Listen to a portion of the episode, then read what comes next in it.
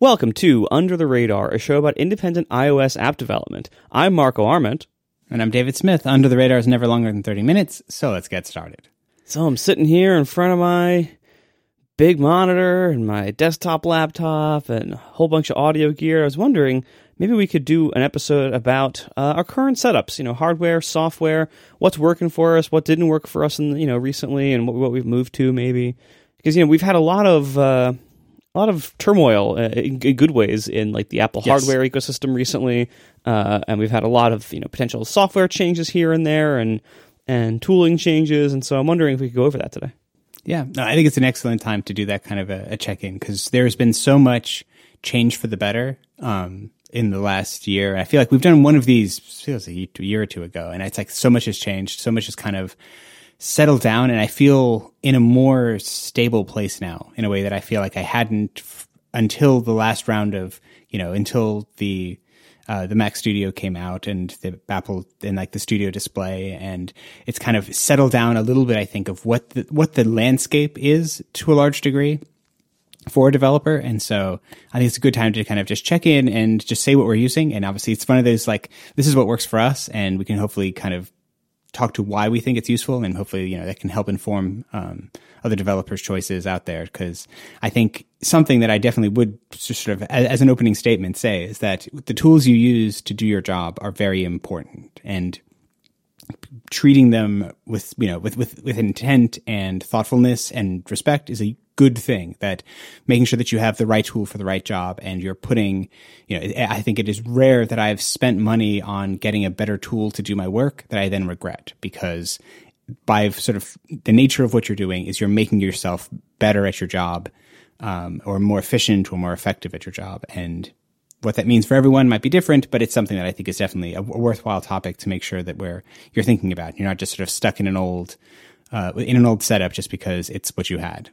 Yeah, I think for me, it's it's very much about, for, you know, first of all, I agree that I have rarely bought like a good tool for my job and regretted it. you know, usually, you know, a lot of times things will be expensive up front, and, and I'll, I will hesitate to get the best thing that I can get because I just don't feel good spending that amount of money on it. Um, or I'm not able to spend a lot of money on something right now, and so I, I tolerate something you know, worse for a while until I can. And and whenever I have splurged and done whatever it took to get the thing that I really needed to do the job, whatever that was, um, I have always, you know, felt that short-term pain of, crap, that's a lot of money, and then almost instantly forgotten about it once I got the tool and realized, oh, this is fantastic for my job. And, and you know, then the idea of going of ever going back uh, is hard. And, and obviously this is very much a, a budget-limited thing for so many people. And I don't want to minimize that um, because,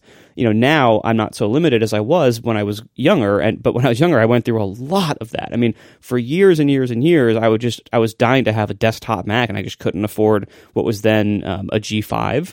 And then later the first Mac Pros, uh, like I, I would, I was dying for those, and I just couldn't afford them, and that, and that was it. And I, for a while, I would never use Apple monitors because I couldn't really afford them, and I so I would use P C monitors. For a while, I would, I would get the, you know, the base model Apple laptop, and then put third-party RAM and hard drives in it to make it bigger and f- bigger and faster without, you know, having to pay Apple's prices. And so I, you know, I am very familiar with that. You know, that angle that a lot of people need to take, because it's just, you know, a lot of this stuff is very expensive. So I don't want to minimize that. Um, you know, fortunately now I'm in a spot where I can buy the good tools, um, and I'm, I, and I, I will never stop realizing how fortunate I am for that. But uh, with with that in mind, um, you know, one of the one of the biggest examples of this is the stupid Pro Display X D R. Which, you know, I, I really wanted wanted you know a Retina Apple monitor, and for, you know, until very recently this was the only option, uh and I I should have probably bought it a year before I did, um but I didn't. And it killed me to spend the stupid six thousand dollars on this monitor. It's, yeah. It kills me even to say it. I feel so embarrassed even saying that I spent that on this, uh but damn it, it's a really good big monitor. And and screen space, I think, is number one for developers. Do whatever you can in whatever configuration you can to get a ton of screen space. That matters so much, especially for iOS developers, because we not only not only do we have, you know, all developers have to have code windows, possibly documentation windows. iOS developers also usually typically have simulators, at least one running on the screen, and that, that could be a large iPhone, it could be a large iPad. You know, those can take up a lot of space, uh, and and so not to mention other tools, like you might have a command line window open to run some stuff. If you're a web developer, you might have a web browser window open to show the current page or app or whatever you're working on. You might have multiple code windows open, so screen space is key. So whether that's getting the biggest laptop you can get, or whether it's getting a big monitor, or usually multiple big monitors, or multiple medium-sized monitors, which is usually significantly less expensive.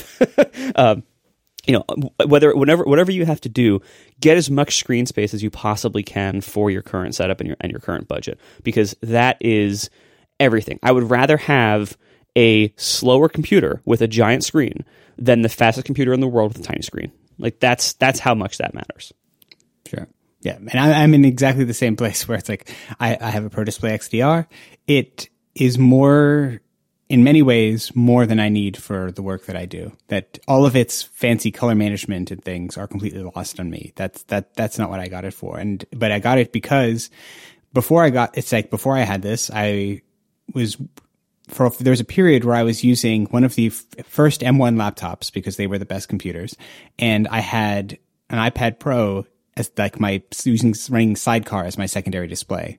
And I did that for like two or three weeks. And then I had this sort of this moment of just like looking at myself and like, what am I doing? Like, th- like, I, I, like th- this is, th- this is, this is not right. Like this is, this is, this is my job. This is, this is where, how I, I pay my, make my living. And while I wish it was cheaper, there wasn't, there was no other option that was good at the time. And it was something that the business could afford. And so I went ahead and did it. And it's like, I wish it was different, but I don't regret in any way having it, because it has been really, really nice and helpful and effective and has made me more efficient at my work since I got it.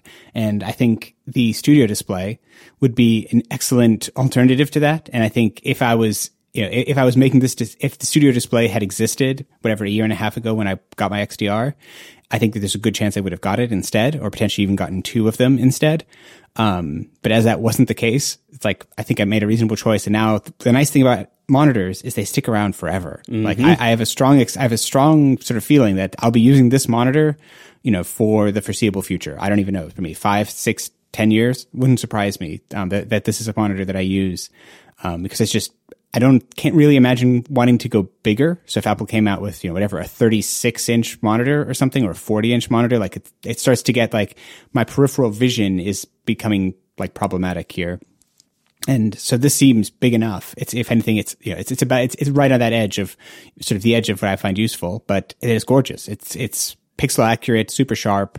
You know, for the work that I do, it's, it works great. And, um, it's probably worth mentioning here. That's something that, uh, I didn't get it with the nanotexture display, um, both because it's very expensive, but also, um, when I was looking at doing that, I think the thing that I ran into is the nature of what I'm doing is so often, there are times when it's very important that a pixel I see is a pixel on the screen. Like there's a one-to-one mapping that if, you know, sometimes I'm not quite bringing out a magnifying glass, but I'm leaning in and like really looking at the screen because I'm trying to, you know, having, you know, having a report of a weird issue where some pixel is getting, mis- you know, half a pixel off. And so it's getting slightly misaligned on a retina pixel and things are fuzzy or, and what I ended up deciding is, you know, my office I've treated such that I have to minimize the glare. Like my win- the window in my office, I put, uh, you can get this roll-on frosting stuff that you would, you think it's usually intended for like a bathroom. So it's like essentially a sheet of something that looks like wrapping paper that just, you make, you know, you make it slightly wet and then it kind of sticks to the window of your, of, of you know, of a room, and you usually put it in a bathroom. I just put it in the off, my office window so that all of the, I still get lots of light in my office, but all of the light that comes into my office is diffuse. Like there's no kind of specular light that, that comes in. Um, and I found that has, that's cut down the glare for me and it works great. And so, um, and it means that now if I get really close to my monitor and look super close, a pixel is a pixel, and there's no, you know, blooming or smushing of that pixel or blurring of it. And obviously the nanotexture is a tremendous tool for that, but it still was something that didn't seem that was sort of worth taking the risk that I was going to start seeing any artifacts or things getting caught on that that would then ultimately come back and con- confuse me. So the X D R is great. I don't think you need the nano texture. I think the Studio Display is amazing. And um, I think, yeah, screen space, the more the better. I love the idea that like somebody who, who might have seen you putting that up on your on your office window probably would assume that you're like working on highly sensitive information. Like, you know, you're like sure. working for like a government intelligence agency yep. or something. Meanwhile, you're like making widgets. yeah, uh, yep, that's what I'm doing. I'm just sitting here making widgets, but, uh, uh, but uh, you know, don't, don't want anyone to see me while I'm doing it. But, but it's just it's the thing I wanted to mention because it's one of these things that's like it's it's an artifact of my current setup that it took me a while to kind of I tried all kinds of different things and arranging my office so that, you know, I put my screen facing the window, behind the window, like different things, but it always, there was always some part of the day where it didn't work well. Like there was, you know, I could either, first thing in the morning it was bad or in the evening it was bad or whatever. And I just tried this and it worked. And so I just went, it's like, if anyone has, has this kind of problem where you have control of the window, but you're having a lot of problem with glare, it's like, consider just putting up some, some of this frosting stuff. And this, you know, it's, it's completely re- reversible. You just like peel it off if you don't like it. So just, you know, we're, we're worth considering if you're having troubles with glare. That's awesome. All right. Um, moving on to the computer side of it next. But first, we are brought to you this episode by Sourcegraph. So you've hired a brilliant developer. That's great. But now you have to get them onboarded. If your company's growing, onboarding new developers will be a common occurrence, but it's a big undertaking each time. One of the biggest challenges for new hires is to get up to speed with the project their new team is working on. This can be tricky if the code bases your developers are working in are already huge or large. Thankfully, Sourcegraph makes it easy to move fast, even in those really big code bases. Developers know that knowledge is most useful when it's findable. Centralization is helpful, but given the fact that most companies store knowledge in at least two different locations, how do you make knowledge accessible to those that need it? As a code intelligence platform, Sourcegraph gives developers what they need to drive their own learning over time and in different situations. Teams that don't have Sourcegraph need to rely on asking colleagues or reviewing out-of-date documentation, which is cumbersome and time-consuming. But with Sourcegraph, every developer can search across millions of repositories to find specific code, saving time for themselves and everyone else. So when questions do come up, you know it's the big stuff that's worthy of the extra time. Sourcegraph was created to make developers' lives easier, and today they work with leading companies across every industry, including three out of five of the top tech companies, plus PayPal, Uber, Plaid, G E, Reddit, Atlassian, and more. Visit about dot sourcegraph dot com to learn more. That's about dot sourcegraph dot com to find out why some of the biggest tech companies in the world use Sourcegraph and to see what it can do for yours. Or just click the link in the show notes to let them know that you heard about them from us. Once again, about dot sourcegraph dot com. Our thanks to Sourcegraph for their support of this show and Relay F M. So moving on to the hardware side. Um, I guess I guess this is all hardware. Moving on to the computer side, uh, I think if you are you know building typical kinds of iOS type projects, if you're you know that kind of developer, if you are not using Apple Silicon yet, do whatever it takes to get an Apple Silicon. So even even if you get the most basic base model M one MacBook Air or Mac Mini, that is going to be a better and faster computer for iOS development than any any Intel computer ever was. And it's just it, the the jump that you get when you go from Intel to M one is significant, uh, both in kind of small everyday things like you know how certain little actions feel, and also the amount of compile time you'll save on bigger jobs. Uh, whether it's Swift or Objective-C, they both have pretty substantial savings going from Intel to M one. And so I strongly suggest, if at all possible, get into the M one lifestyle, even if it is as simple as the, the base model MacBook Air. Like, that is plenty fast. Um, and if you can afford better, then go for it. Then I, then I would strongly suggest looking at the M one Pro or M one Max um, in one of the MacBook Pros. Um, and hopefully soon we'll have a Mac Mini with that option. We don't yet. We'll see. Um, you know, the, the iMac front is kind of a question mark right now. Um, if the small iMac works for you, that's great. Uh, it's another, you know, very well-priced uh, product based on the M one. Um, so that's that's very, very good. Although, honestly, if you can get a MacBook Air and an external monitor or two, that would be, I, I prefer that setup. The great thing about, you know, the current laptops, this is why I'm I'm in I'm using a I, I keep saying the desktop laptop. This is kind of what I've been calling it on A T P. And I actually I used to have a desktop and a laptop, and now I just have two laptops, a big one and a small one. because the it turns out the laptops now are as good as the desktops in almost every way. Like, it, you're not missing much by having a laptop, and you're gaining portability. So where this is great, I mean, I don't need to tell you guys, you know, I, I don't need to tell iOS developers about the value of laptops, but, uh, you know, just to point out, you know, what's great about laptops is that, like, I'm this weekend, I'm going somewhere uh, with the family for the weekend, and I get to just bring my desktop with me because it's a laptop. And I can just pick it up and go. And in the past, you know, we've always had this option, but in the past, laptops came with substantial compromises. Uh, you know, heat, noise, performance, uh, capability, expandability. Well, I guess they're still not expandable, but uh, capacity, I guess. Uh, and today, those limitations are almost entirely gone. In fact, my MacBook Pro is, from all accounts, quieter than the Mac Studio with the exact same processor in it. Uh, it performs the same. It has all the same, or most of the same, like, capacity limits. Um, it doesn't have as many ports as a desktop. Uh, that's that's like the the one still significant limitation. Um, but it still has a lot of ports. And other than that, like, there's pretty much no downside. And if you want to run a laptop Either either open next to your desktop, you have then you get a bonus monitor, you know, laptop plus monitor on the side, and external keyboard and mouse. It's a great setup. Lots of developers do it for great reasons. I did that for years. Or if you want to do clamshell mode, where you have the laptop closed all the time, plugged into external uh, components. That's what I do now. That also works great now, where it never worked great before. So I would strongly suggest, if you're considering getting a desktop and you also occasionally need to bring it somewhere, and that's almost everybody, um, If you if you were previously in a desktop plus laptop lifestyle, consider going all laptop when you move to the M one family, or if you want, if you're in the mood for an upgrade, because it really, there's very few trade-offs left. Now it's almost all just bonus. Like, you you just get a great laptop and desktop in one, and there's very little reason not to run it this way. And this is why, you know, when the Mac Studio came out, uh, the my my temptation to buy it was not very high, and I still haven't bought it, because I get so much value out of having one primary computer that I'm moving with me when I travel, but most of the time stays on my desk connected to this big monitor. And that's, it's just been so great, so convenient to have all my stuff with me all the time, to have one computer set up with everything. Like, it's just been great. So strongly recommend getting a MacBook Pro or even a MacBook Air as your main desktop and laptop combined. Yeah, I couldn't agree more. I would say I'm using the fourteen inch MacBook Pro with the M one Max, sixty-four gigs of memory. Like, this machine seems like it was built for what I do. It, it, it seems it is it is fast where I need something to be fast. It's capable where I need something to be capable. The screen itself is gorgeous and works really well, um, even if I'm not using it connected to an external monitor. So if I'm traveling, or if I'm just around the house, or whatever sort of context I'm in, or I just need to use it, it's It's a beautiful, gorgeous display that's big enough that I feel like I can still be productive um, and make good work on that machine.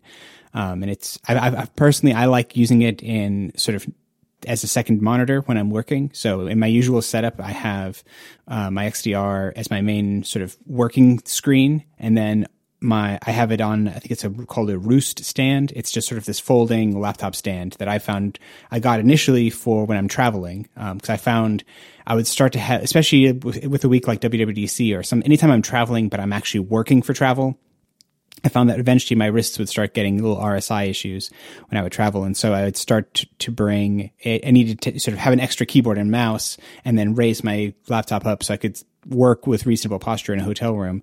Um, and so I got this little folding roost stand for that. And it's actually worked. Now it's just, it, it works, works well. It's great, and it's super stable. And so I just leave my laptop on there. And I personally find that having it open is much more useful in it for, for the way that I work. And cause, and I'm mostly that's because ninety, I would say ninety percent of the time, if, unless I'm using, unless I'm actively developing, there's nothing on my laptop screen. It's just sitting there looking at me. But anytime I'm actually using a simulator, I always put my simulators onto the, the side monitor. And I think largely this is, I was trying to think about this in preparation for this episode, and I think the reason I'm doing it is I like having my development environment in terms of Xcode, documentation, terminal, whatever I'm, you know, uh, my Git, you know, Git, Git client, whatever it is, in a stable place on my main screen that doesn't change whether I'm deploying to a phone, you know, plugged in via U S B C, or if I'm going to a simulator. And so in some ways, it's nice to have this extra space that is just sort of always available as a sandbox for putting all my simulators into. Um, and it also, I feel like it works really well as a simulator screen. Just the screen is so rich and it, it just looks good. I don't know. It, it, I feel like it's, it works really well for that. Um, and so that's the way that I use it. And I, yeah, the, the, any kind of M one laptop you can get is, is amazing. I think it was, it's, it was certainly telling when I got my, uh, first M one Mac was at the, the, that, that original fourteen inch M one MacBook Pro. thirteen Um, it was thirteen inch Mm-hmm. Yeah. So whichever one that was, the one it's like I could get the Air or I could get the Pro, and I decided, well, I'll get the MacBook Pro just because it, I, it had a fan and I didn't know if it would turn into a thing. But I was leaving, you know, using an iMac Pro for that, which had way more cores, had way more memory, had way more everything. But all of the jobs that I did on that were better and faster on that basic M one uh, laptop than my big, beefy uh, iMac Pro. And so it was just like that, that was pretty telling to me. And so then now I, it's just sort of this journey I expect of I will be getting, uh, you know, I will expect to be using M one laptops. I think that it's amazing for the portability reasons you've been talking about. And, and then also just it's, yeah, it, it, there is something amazing in the way Apple Silicon works where you don't have to compromise performance in order to use a laptop. That it isn't that there's, I mean, the, I guess the only thing we can't use on a laptop right now is the Ultra chips, um, which is interesting and was certainly the thing that I was most interested when the, the, the Mac Studio came out and the Ultra chip was announced is, can Xcode actually take advantage of this? Is this actually something that's going to have a tangible benefit that, you know, essentially I can take two of the processors I have in my computer right now and I can put two of them in there. It's like, is that going to meaningfully impact my performance? And as far as I can tell, based on looking at benchmarks and analysis, is it seems like, you know, I, I'm paying substantially more and having twice as many chips with all the complexity that goes along with that. And I'm getting fifteen, twenty percent benefit maybe in terms of Xcode performance. And so right now I feel pretty good about the fact that I think an M one Max is probably about as much as you is at that point of diminishing returns for Xcode work. And honestly, I think the thing that I'm most curious now is what the M two chips are going to do with that. Because if the single threading performance was actually meaningfully better, it's like parallelism is sometimes helpful with Xcode, but primarily I think single thread performance is going to be the most important thing. So we'll see. But like for right now, I'm super happy with the, a fourteen inch M one Max uh, MacBook Pro. Yeah, I I, I did the sim- a similar you know conclusion when when when the Ultras came out with the with the Mac Studio, and it seems like the Ultras do provide some benefit for developers, but as you said, it's not it, it isn't you know double the speed. And it depends a lot on how large your project is and how much Swift versus Objective-C that you have in it. Um, there, there's, you know, I think there's more gains to be had when there's more Swift, but if there's a lot of Objective-C, there it's it's less impactful, um, just because you know, I think Swift parallelizes better and is much slower to compile in the first place, so you see that benefit more. Objective-C is so damn fast to compile on modern hardware that you don't really notice it. Um, yeah. But but also, um, you know, to to go for the Ultra, I would lose the portability, and so like it would have to be really good. Like in a way. You know, we'll see what happens with the Apple Silicon Mac Pro story. We don't know how that goes yet, but uh, but in a way, I think if I'm going to lose the portability of a laptop, I don't want it to be twice as fast. I want it to be four times as fast or more. You know, like I want it to be way faster, not not just not just a little faster. Um, be, and that that might make me reconsider. But for the most part, I'm I'm mostly not waiting on compiles very often anymore. Um, and when I do, it's only for a few seconds here and there. So it's not it's not a, a major um, hindrance to me. And the great thing about being on, being on the laptop train, too, is that the laptops get the faster chips first. So as you mentioned, like if, if some new chip has some great feature that we want, uh, you can you can have it become available in the MacBook Pro usually before it's going to be available in something like a Mac Studio or a uh, Mac Pro. Um, that's probably going to keep going that direction. Um, and laptops, when you are when you are replacing them, and you have then you know an extra laptop, are usually much easier to trade in or give to family members or donate to somewhere because more people need them and more people can use them. And so it's just it's generally laptops make certain things much easier to do, um, and they have certain benefits. So yeah, generally speaking, I'm I'm a big fan of the, of the desktop laptop lifestyle. Um, Before we wrap up, uh, I, I we do we probably should briefly cover software uh, choices. The good thing is I don't I don't actually have a lot to say here that would be very, very uh, unexpected or interesting to people. Like, I'm mostly using Xcode. I still use the terminal for lots of types of um, operations, uh, except for Git. Uh, for Git, I use the the wonderful Tower app, which I'm a big fan of. I've been using it for years. I, I do know how to use Git on the command line, and I still do that on, like, when I'm interacting with my servers, because I kind of have to. Um, but Git in... in Tower is so much nicer uh, for, for desktop slash laptop use um, that I greatly prefer that. And whatever whatever gains I was having by using it on the command line were grossly uh, outmatched by the amazing benefits I get of using it in a G U I.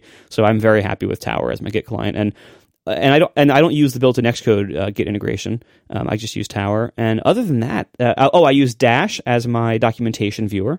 Um, I, I like that a lot. It's it's still, I think, the best one out there that I've seen. Um, and that's about it for developer tools. You know, TextMate is my text editor. I actually use TextMate two, the like the forever beta of TextMate two. Um, but you know, mo- for, I'm not I'm not writing iOS code in that. I'm writing iOS code in Xcode, um, and that's about it. Yeah, and I think I'm kind of surprisingly similar.